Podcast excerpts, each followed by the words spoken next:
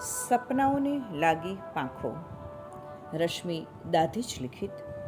પરેશભાઈ રાજગોર અનુવાદિત આ કથાની પ્રસ્તુત કરતા ડૉક્ટર પારુલ ભટ્ટ મહેતા.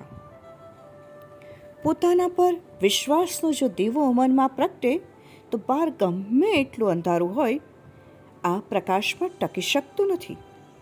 આગ્રામાં ધોરણ અગિયારમાં ભરતી ગાર્ગી દીક્ષિતે કદાચ ક્યારેય વિચાર્યું નહીં હોય કે આ ઉંમરે તે એક વ્યાપારી બની શકે અને બહેનોને કામકાજ આપી શકે. દિવાળી પર દરેક ઘરે ચીની દીવડાઓને બદલે સ્વદેશી દીવડાઓનો પ્રકાશ પહોંચે તે વિચારી ગાર્ગીએ એકલા હાથે કેટલાક દીવડાઓ બનાવી પોતાની કારીગરી દરેક ઘર સુધી પહોંચાડવાનો પ્રયત્ન કર્યો. ઘણા લોકો કંઈક કરવા માટે માત્ર માર્ગ જ શોધતા રહે છે બહાના જ શોતા રહે છે.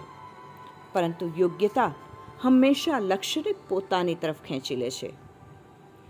વ્રજપ્રાંત રોજગાર ભારતીના સીએ પ્રમોદ ચૌહાણજીએ સહયોગ અને સંગાથે ગાર્ગીના આ નાનકડા કામને એક વિશાળ દર્શન અને આત્મબળ આપ્યું. જાણે ગાર્ગીના સપનાને પાંખો લાગી ગઈ. દેશપ્રેમ અને પોતાની કારીગરીની કળાના બળ પર ગાર્ગીએ લગભગ પાંત્રીસથી ચાલીસ બહેનોને માટીના દીવડા બનાવવા, તેમને વિવિધ રંગોથી શણગારવા અને માટીના દીવડાઓમાં મૈણ ભરવાના કાર્યમાં કુશળ બનાવી. જોત જોતામાં હજારો દીવડાઓ તૈયાર થવા લાગ્યા. સારા પેકેજિંગની સાથે દીપ જ્યોતિકા નામ બ્રાન્ડથી સેવા ભારતી રોજગાર મેળામાં આ ઝકપકતા દીવડાઓને પ્રોત્સાહિત કરવામાં આવ્યા. પરિણામે દૂર દૂરથી મીણ ભરેલા દીવડાઓના ઓર્ડર મળવા લાગ્યા. લોકડાઉનમાં ઘરમાં બેઠા બેઠા ગાર્ગીએ પોતાના સ્ટાર્ટઅપ ધંધો શરૂ કર્યો.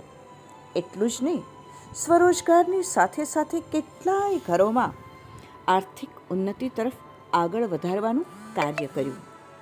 આજે વીસ પચીસ બહેનો રોજ બસોથી ત્રણસો પ્રતિદિનની કમાઈ કરી રહી છે અને પોતાના ઘરમાં પ્રકાશ ફેલાવી રહી છે.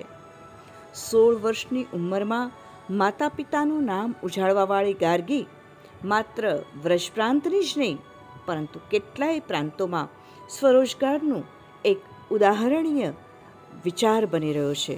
તો આ હતી વાત સપનાની.